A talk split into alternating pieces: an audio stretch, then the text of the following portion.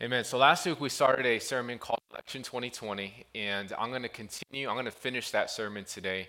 I think it's really important that we, from we, uh, those of us who preach from the pulpit, talk about some of these relevant issues. I don't know this year we've talked about a lot of them.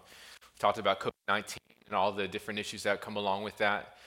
Talk specifically about the spirit of fear and how we should not live in response to things that that our, our natural minds and bodies can be afraid of, but knowing that God is in control. We talked a lot about race relations and what the church church's response should be. And of course, uh, this is an election year, and this is um, going to be one of the more fiery elections. And so I really believe that we need to talk about uh, what the Word of God says and how we should be voting, uh, how we should be getting involved. So we're going to finish that today. And before I do that, I want to pray and ask the Holy Spirit to speak to our hearts. I know there are a lot of strong opinions about this election, about policies and all these different issues, right? I know some of us have strong opinions, and I know all of our Facebook friends have stronger opinions. It's really important that as Christians we remember that we do not have an opinion. The only opinion we have is what the Word of God says. Now, we may be wired different ways to care more about certain issues, and that's okay. I think all issues are important to the Lord. But ultimately, we have to go back to the Word of God and ask, Lord, what do you want me to, how do you want me to act, interact with this election? How do I need to vote? What, what things are most important to you? And so we're going to talk a little bit about that this morning. And I think uh, we need to pray and ask the Lord to just empty our, our minds, our hearts of maybe the things we care about and say, Lord, even if it's the things that, even if He puts the same things back on our hearts that was in your heart, but He's going to do it. It's not something that we do. He fills our mind, our hearts with His, with his thoughts, with His passions. And so, if you would just bow your heads with me, and uh, we're just going to pray. Jesus, we thank you for today. I thank you so much for my family, my friends who are here, those who are watching online. I pray that you would just be with each of them. You see all the needs that they have. There are many needs in our in our lives, in our nation. Father, we just lay those things at your feet. I know that's one of the reasons we get so passionate is because we we know that these things influence and impact our lives. And so, God, we just want to lay these things at your feet. And Jesus, we give you our minds, we give you our thoughts. We ask, God, that you would fill us with your ideas. If there's anything uh, in us that is that does not come from you, or maybe it's something that is good, that is moral, but it's something that we've come up with, Father, we pray that you that you would just empty us of those thoughts and put those those ideas back in us, but without pride, without arrogance. But you would, would you put them back in us, with, with, coupled with your love, with your patience, with every fruit of the Spirit, so that we can be good examples in this hurting world. We just thank you. We ask these things in Jesus' name. Amen. Amen. Last week, we talked a little bit about, um, I think the theme last week was let's not worry. There are a lot of things to worry about, but one of the things that we don't do is we don't put our trust in the outcome of the election and we don't put our trust in government. Why? Because if we put our trust in these things, and these are very, uh, the government, of course, is a big, powerful entity, organization that absolutely has an effect on our day to day lives even though, even though government and, and, and the people that we elect have a big say in our lives, ultimately, if we put our trust in them, we are still putting our trust in man. Right? It doesn't matter if it's the president or if we were living in another country where there was a dictator or kings and queens, they would still just be men. They would still just be women. We do not put our trust in what's going to happen in a few weeks, or, or we do not put our trust in government or a certain politician because we're not putting our trust in man, but in God. In Matthew 6, we, we talked about how it's very easy for us to worry about a lot of things. We read, um, there were, I think, three main things that Jesus said Don't worry about what you eat, don't worry about your drink, don't worry about what you wear. I would say that those are some of our basic, basic needs eating, drinking, and making sure we have uh, uh, clothing and shelter uh, for our families to live in. But Jesus says, even those things, I don't want you to worry about them. And then he says something, I don't, I don't have time to read it, but he said, if you are focusing on these things, then you're living just like unbelievers live because unbelievers, these thoughts dominate their minds. So I want to encourage you if you have been worrying, if you have been um, even scared about what's going to be going to happen with this election or maybe something with covid or or whatever else i want you, i want to challenge you to understand that god is going to take care of you he is bigger than all these things. The only thing that we have to do is to trust in him. Jesus says but seek first the kingdom of god and his righteousness and all these things all these needs that you have will be taken care of. I want, I want you to look to the screen and look at psalm 146 i found this passage as i was studying last week. So this is this kind of summarizes this idea of not worrying about what we need and putting our trust in God. 146, verse 3 says, Don't put your confidence in powerful people. There is no help for you there. When they breathe their last, they return to the earth, and all their plans die with them. He says, Don't put your confidence in powerful people, whether it's the President of the United States, whether it's your boss, a company, a judge, whoever, don't put your trust in them because when they when they die, that's it. They return to the earth. Verse 5, but joyful are those who have the God of Israel as their helper, whose hope is in the Lord their God. He, oh, this is good. He made heaven and earth, not somebody, not a man, not a woman. He made heaven and earth, the sea and everything in them. He keeps every promise forever. Has God promised you something? He is a promise keeper. He may not fulfill the promise in your time, but you could be sure that He will fulfill it at the perfect time. He gives justice to the oppressed and food to the hungry. The Lord frees the prisoners. The Lord opens the eyes of the blind. The Lord lifts up those who are weighed down. The Lord loves the godly. The Lord protects the foreigners among us. He cares for the orphans and widows, but he frustrates the plans of the wicked. The Lord will reign forever. He will be your God, O Jerusalem throughout the generations. Praise the Lord. I don't know about you, but as I was reading that passage, I saw a lot of different issues that we're voting on right now. Right? The oppressed, the hungry, the prisoners, um, the foreigners among us, orphans and widows. He frustrates the plans of the wicked. I know there's a lot of distrust with big government and and but the Lord, if we look to him, he will deal with all these issues. I said this last week when we vote, and we're going to be talking a little bit about why we vote in a second, but when we vote, all we're saying is, All right, Lord, you've entrusted to me this vote so that I can infuse righteousness back into my nation, into my community, but I'm not going to put my trust that the right person is elected. I'm simply going to do my part and trust you with the rest. This is why we don't worry. We seek first God's kingdom, whatever He is asking us to do small, big, whatever. We only say and do what he's asking us to do. This is our vision. I'm going to point to this every weekend. We hear his voice. We don't do more than we should, and we don't do less than we should. We only do what he asks us to do. When we do that, he takes care of all of our needs. So I want to ask you where's your heart? Where's your trust? Where is your trust in this election season? Is it in man? Is it in a certain outcome, or is it in the Lord? Last week I mentioned how, uh, and this th- to me this is awesome because I've, I, we've heard the story about the Israelites coming out of Egypt and the ten plagues. I've heard it all my life, but I didn't realize uh, the connection with with um, with the economy. When God sent the ten plagues on Egypt, do you know He completely destroyed the Egyptian economy? Completely destroyed it. He sent He sent locusts to eat up all their uh, their, their crops. He sent a hail to destroy everything else that was left. He completely wiped out Egypt. We don't realize this, but the, the Israelites were living in the Egyptian economy.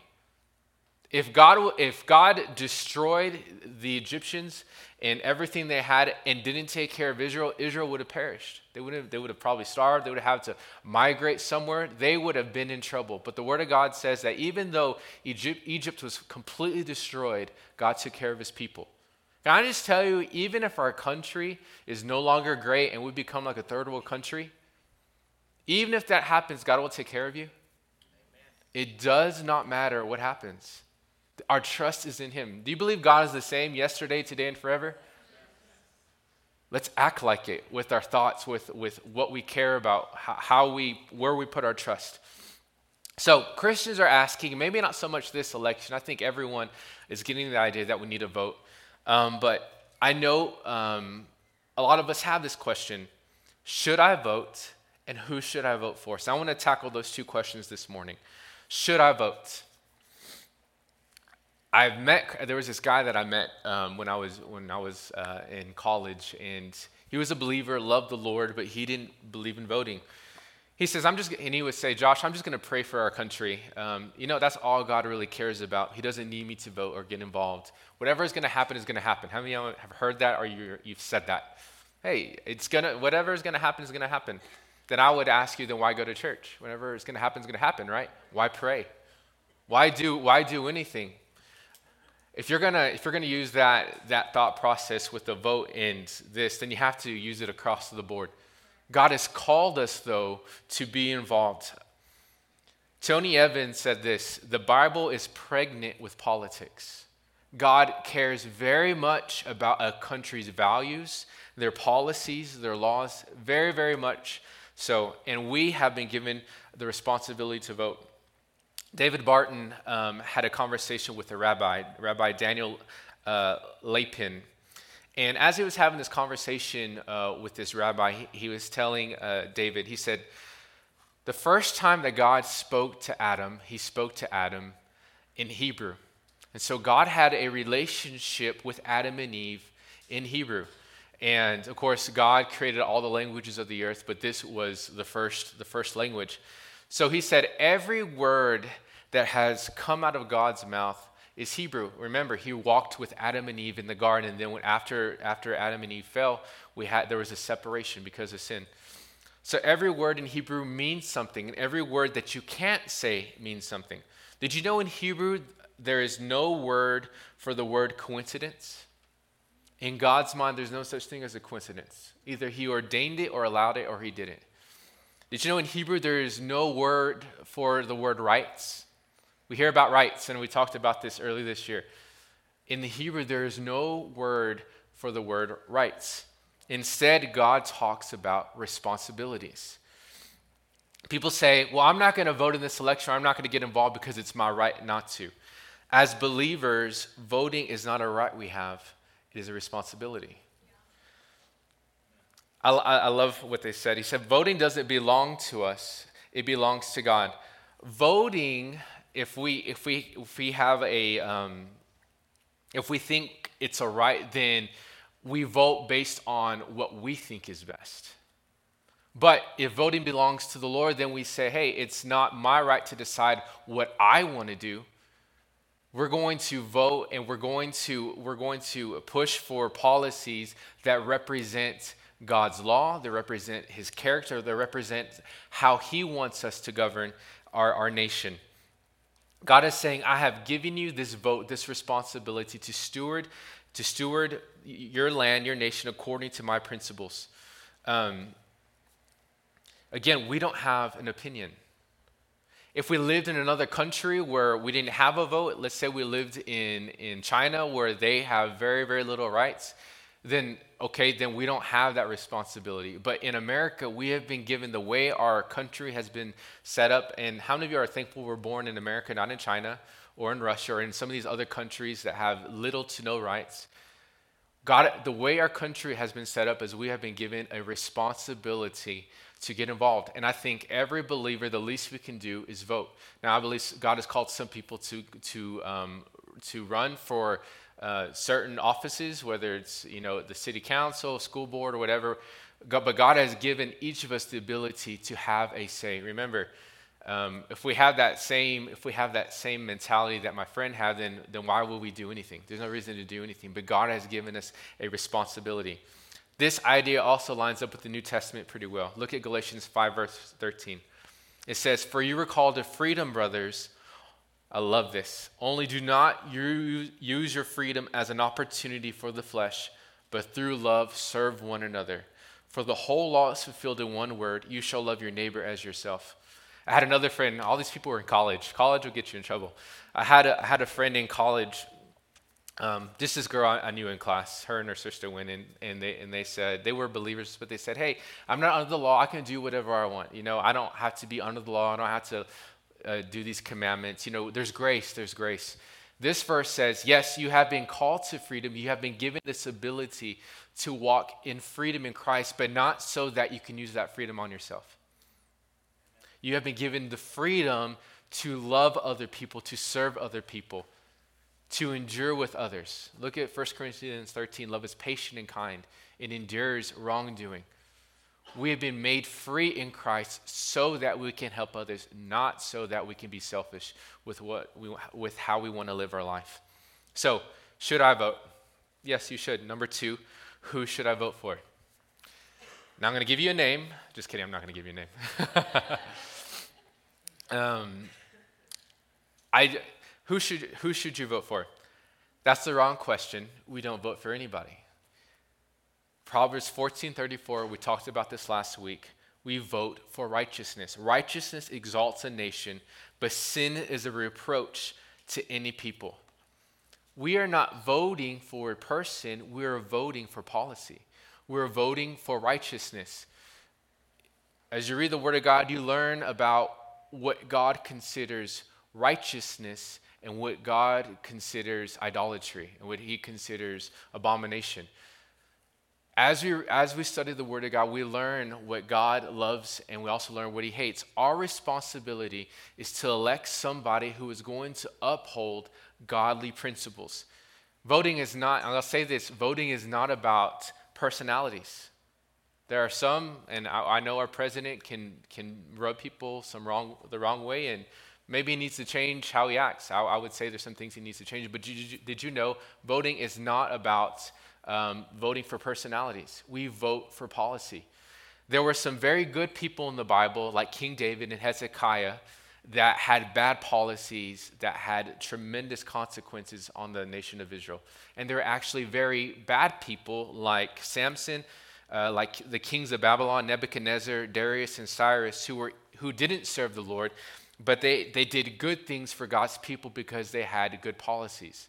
We do not vote for personalities, we vote for policies, we vote for righteousness. One of the things I'm very passionate about is leadership. God judges a nation, He'll judge a state, He'll judge a company, He'll judge a church by how well their leaders lead. This is the truth. I've seen it time and time and time again. God, eh, God entrusts certain organizations, countries, with leaders. If you read the Bible, whenever there was a good king, the nation of Israel prospered. But whenever there was a bad king, the, the nation of Israel did not prosper. Now, I want to read a couple verses. I want, I want to prove this. Po- I want to prove this point.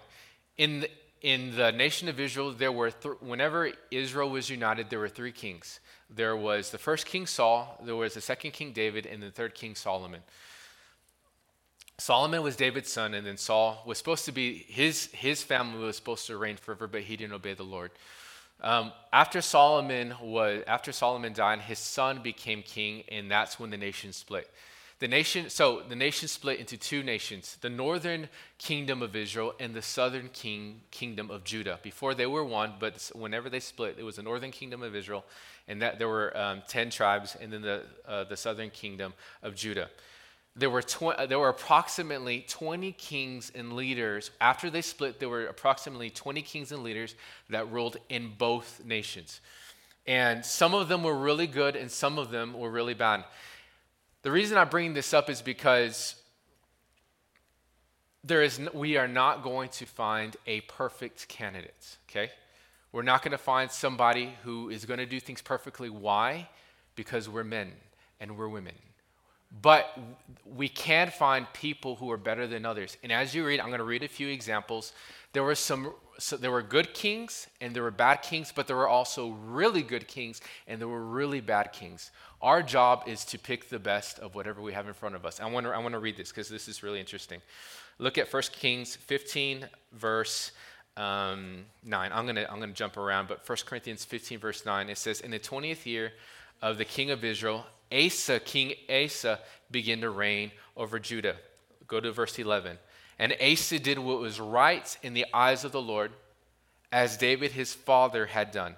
He put away the male cult prostitutes out of the land and removed all the idols that his father had made.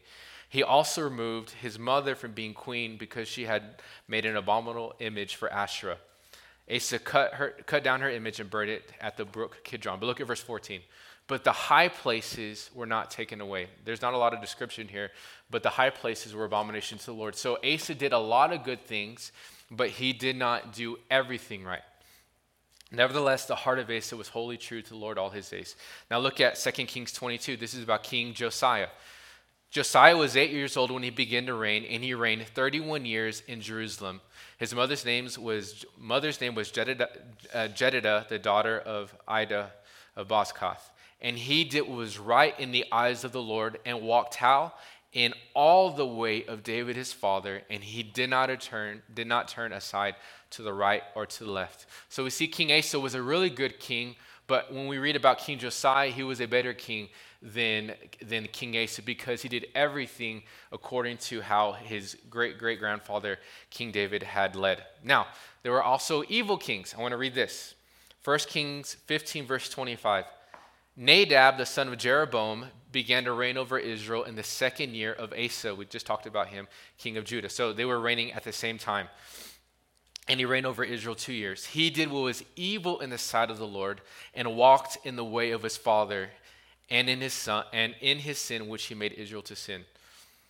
So we see that he didn't do what God wanted. But we're going to read about the most evil king that ever that Israel ever had. Look at 1 Kings 16, next chapter, starting with verse 29. In the 38th year of Asa, Asa still ruling, king of, king of Judah, Ahab began to reign over Israel. And Ahab, the son of Omri, reigned over Israel 22 years. And he did evil in the sight of the Lord. How much more than all who were before him? And is and as if it had been a light for, thing for him to walk in the sins of Jeroboam, he took for his wife Jezebel, the daughter of this king of the Sidonians, and went and served Baal and worshipped him.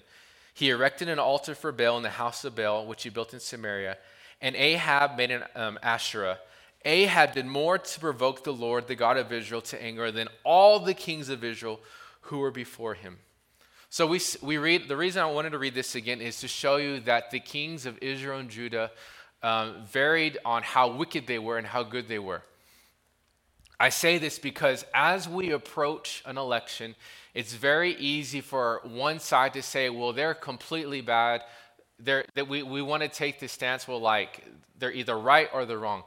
As human beings we're, we're imperfect and we're not going to make um, the right decision every time but our responsibility is to look at every candidate and say okay which one is mostly good? In, in our situation many people are feeling okay which is the lesser of two evils right i think a lot of people are feel, have felt that way with this election even the previous election we have permission to vote that way. And now some people will say, well, I can't believe you're voting for this person or that person. Our responsibility is to vote for those who will make righteous decisions. It's also possible to have two really good candidates and still say, hey, one candidate is better than another because they have policies that line um, up more so with the Word of God than the other person. Remember, we're not voting for people, we're voting for righteousness. Now, there are many issues, and I want to just talk about a, a few of them. Um, there are many, many issues in our nation today, um, just, just a few. Uh, um, illegal immigrants, um, abortion, uh, same sex marriage, the judges. We have a, a Supreme Court, um, um, what, what, do they call that process of electing somebody? Nominee process. And so there are many, many issues. There, I know the environment is a big one with the younger generation. Uh, I think every issue is important, but in God's eyes, I believe there are some issues that are more important, that take primary importance in our lives. Let me ask you this. What, what do you think is, just, just a, as a quick example, what do you think's uh, more important, dealing with how we treat murder or how we treat the environment? Okay. Now, does it mean the environment's not important? No, very important. But I think we would all agree. I think if there's injustice happening in our uh, judicial system as it relates to murder and, and, and, killing people versus the environment, I think we need to address the, the former first because uh, we're created in the image of God. And ev- eventually, this world's going to pass away, anyways. So that's just a quick example. I'm, I'm, not saying it's a perfect one, but there are some issues that are more important than others. Remember, we seek first the kingdom of God, and He will take care of every need we have, every need. So the first issue is number one, judges. I'm going to go through five of them really quick. Isaiah 126 says this, and we read this passage last week. And I will restore your judges as at the first, and your counselors as at the beginning. Afterward, you shall be called the city of righteousness, the faithful city. Notice the order.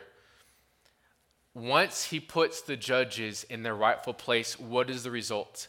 Afterward, you shall be called the city of righteousness, the faithful city. And if you remember this passage, uh, God is dealing with the nation of Israel because they had ju- judges that were perverting justice. And he said, Hey, I cannot allow you to have these crooked judges who take bribes and only um, judge according to the way they feel they need a judge. I'm going to take those judges out and put judges who will judge according to my standards, according to my statutes. When that happens, you will again be called the city of righteousness. If you look at everything that is happening in the cultural war, um, Roe versus Wade, abortion, the, cha- the changing of the definition of marriage, uh, everything is coming out of the courthouses. This is why there's this huge, uh, there's a huge proceeding now with uh, with um, uh, Judge Judge Barrett, um, and that's why there was this huge proceeding with Judge Kavanaugh several years years ago, because judges more than any other part of our um, of our nation determine how much righteousness is in, instituted into our nation, how much it's not. So when we vote, we need to uh, vote for people who are going to appoint judges that that are going to judge most closely according to the Word of God. Is that clear?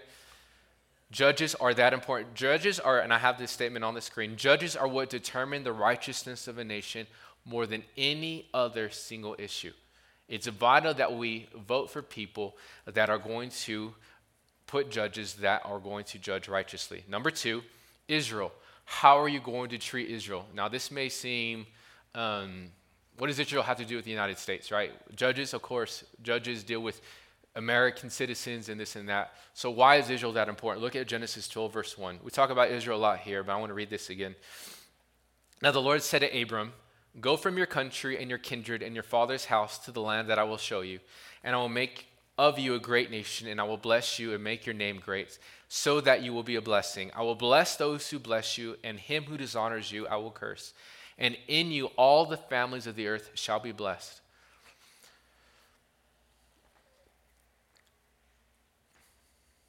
I know a lot of people talk about the separation of church and state, and but when, when our nation was created, the, the founding fathers never envisioned a country that, that, that led or ruled without God or without his principles. That's just the bottom line.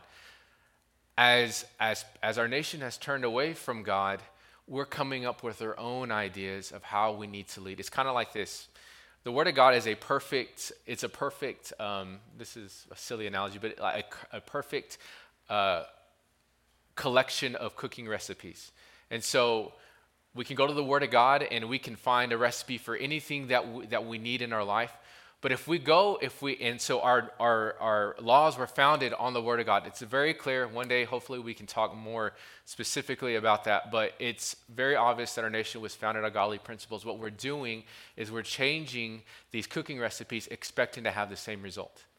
You cannot do that, it's not possible. And so, the reason I brought up um, the separation of church and state is because God called, God called our nation to, to lead according to biblical principles. Um, Israel, honoring Israel, is one of those principles. Now, it may seem to the average person, hey, we just need to worry about what our issues, American issues, this and that. Um, that is partly true, but more than that, we need to worry about what God worries about. We need to care about what God cares about. And the Word of God is clear. And um, it's, it's really clear that when you uh, side with Israel, you will be blessed, and when you don't side with Israel, you won't be blessed. Uh, I remember the, the previous president, I'm, Isaac, you might have to help me with this. What happened before Hurricane Katrina? What did, the, what did our nation do? He, um, we, we, we took, I think we did, we gave, I think we gave land away uh, the United States was part of, of a committee that gave some of Israel's land away to the Palestinians. The next week, Hurricane Katrina hit our nation. We directly divided the land, and we can go into it later. But the Word of God says, "Don't div- you don't divide my land. You don't touch my land. You don't touch my people. When you do that, I will judge you." Hurricane Katrina is one, probably the worst natural disaster we've ever had, and that happened right after the week after we violated Israel. So God judges a nation on, on their alliances with Israel. Again, at the, at the end of time in the Battle of Armageddon, every nation is going to come against Israel and try to destroy Israel, but God's going to come down and destroy everybody that comes against his people. So, what, what is our attitude towards Israel? When we look at uh, voting for specific people, we look at how they treat Israel and also how they treat Israel's enemies. Okay, number, th- okay, number three religious acknowledgement and conscience. Now, when God gave, um, when God led the children of Israel out of Egypt, he gave them 613 laws to build a nation. Um, look at Matthew 23 23 real quick. I, I, for, I, forgot to say this. Look at Matthew 23 23. There are certain laws, I said, there are certain laws that are more important than other laws. And you're going you're going to see this. What, and this is Jesus talking. He's talking to the Pharisees. What sorrow awaits you, teachers of religious law, and you Pharisees, hypocrites! For you're careful to tithe even the tiniest income from your herb gardens, but you ignore the more important aspects of the law justice, mercy, and faith. Yes, you should tithe. You should do those things that you're doing, but do not neglect what? The more important things. When God gave us the Ten Commandments, these Ten Commandments were the top 10 of all these laws, and it's important that we pay attention to these laws. The, um, some, of these, some of these things I'm about to list are consistently on the ballot every election. You're going to see why. So the third one is religious acknowledgement and conscience. This, this, um, this issue has to do with the first commandment. I'm the Lord your God who brought you out of the land of Egypt, out of the house of slavery. You shall have no other gods before me. Whenever we vote, we vote for people who are going to protect our religious liberty. The Word of God says that we're not to worship anyone else or serve anyone else other than the Lord God. And so I know our nation has taken prayer out of school that they have taken that right out of our schools and this is something we need to pray about. And it, of course elect people who will institute righteousness back. But this is one of the things it's talking about. We vote for people who are going to protect our religious liberties. I know there have been um, cases the last several years of people who owned cake shops or who owned photography businesses that refused to service people who were um, specifically wanted wanted some of these services for same-sex weddings, and um, they were they they were um, sued, and some of these some of these issues turned out differently. But we're voting for people who protect our religious right to honor the Lord our God. And if we say, hey, that's going to violate my my conscience to to um, to serve you in this way, then my rights are protected under under the law. Okay, number four marriage protection and sexuality. This is another issue. This is the seventh commandment you shall not commit adultery.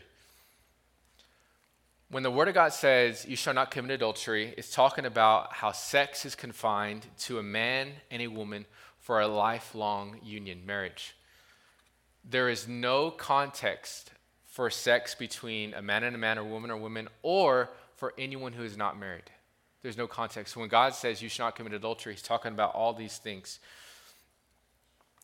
as believers, going back to the former issue, we have a responsibility to honor this commandment with, uh, with, with our vote. And that deals specifically with same sex marriage. Now, I'm not saying, I'm not saying um, that, that people who are married, that are, that are, that are gay, are, are going to hell or anything like that. I'm saying that as leaders, we have a responsibility to uphold certain, certain standards. Remember, God judges a nation by their policies. And of course, within the nation, there's all kinds of people.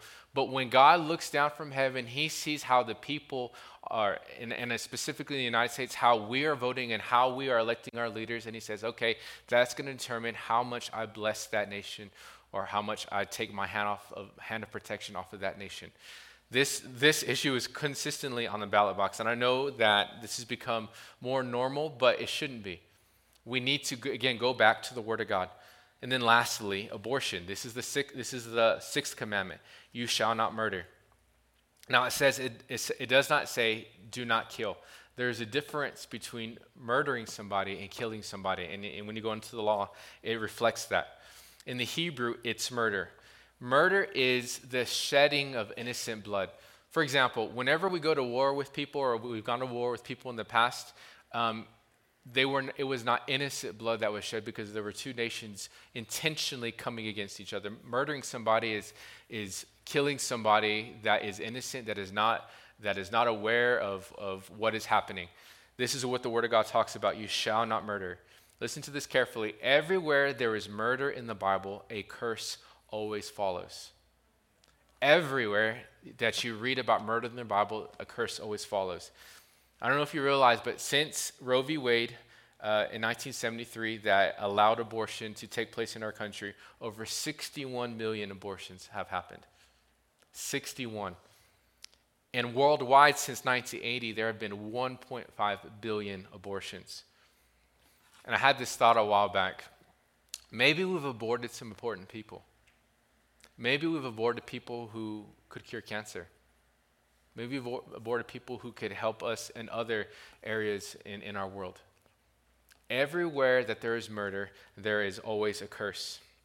Remember, Proverbs 14, verse 34 says, Righteousness exalts a nation, but a sin is a reproach to any people. We are not asking, who do we vote for? We're asking, what are we voting for? I know this is a tough, this is a tough issue, and I listed a few issues. I just want to reiterate, God cares about every issue.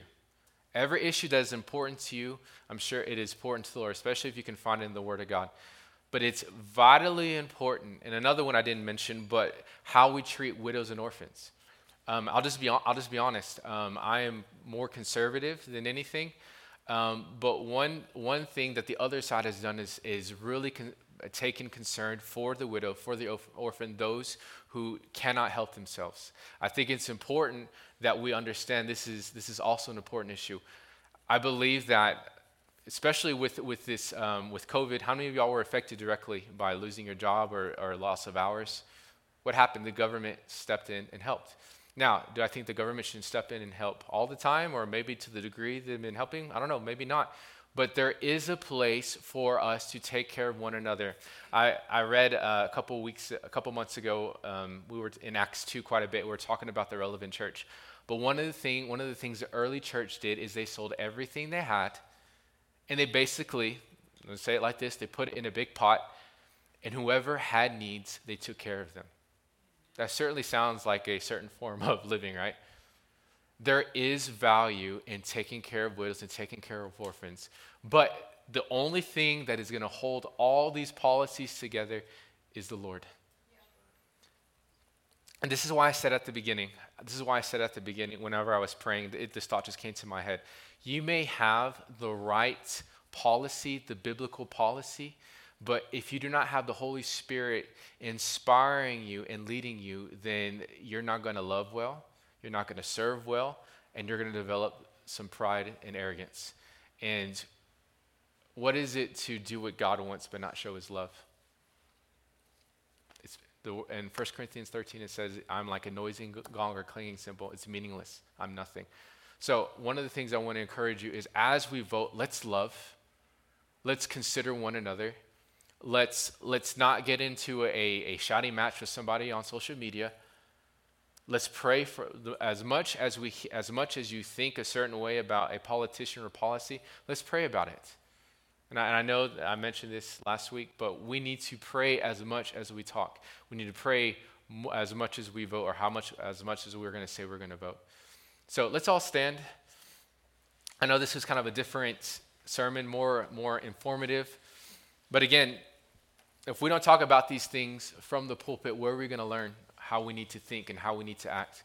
If you would just bow your heads and close your eyes, we're going to ask the Holy Spirit to speak. Father, we just thank you for today. God, we want to be a people that are committed to loving well. I pray that even if the person we want is not elected, that we would not lose our heads, that we would not lose our peace, that we wouldn't go on this righteous rant of, of why our country is going down the drain now, but that we would understand that You're in control. You're in complete control.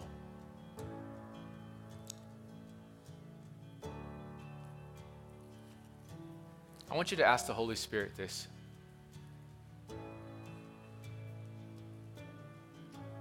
Just say, Jesus, is there something that I need to change in my thinking? Is there something I need to change in my heart? If you pray that, just be still. He's going to speak. He may speak to a, an issue that I've spoken about, or he may speak to an attitude of your heart. Just be still and allow him to speak to you.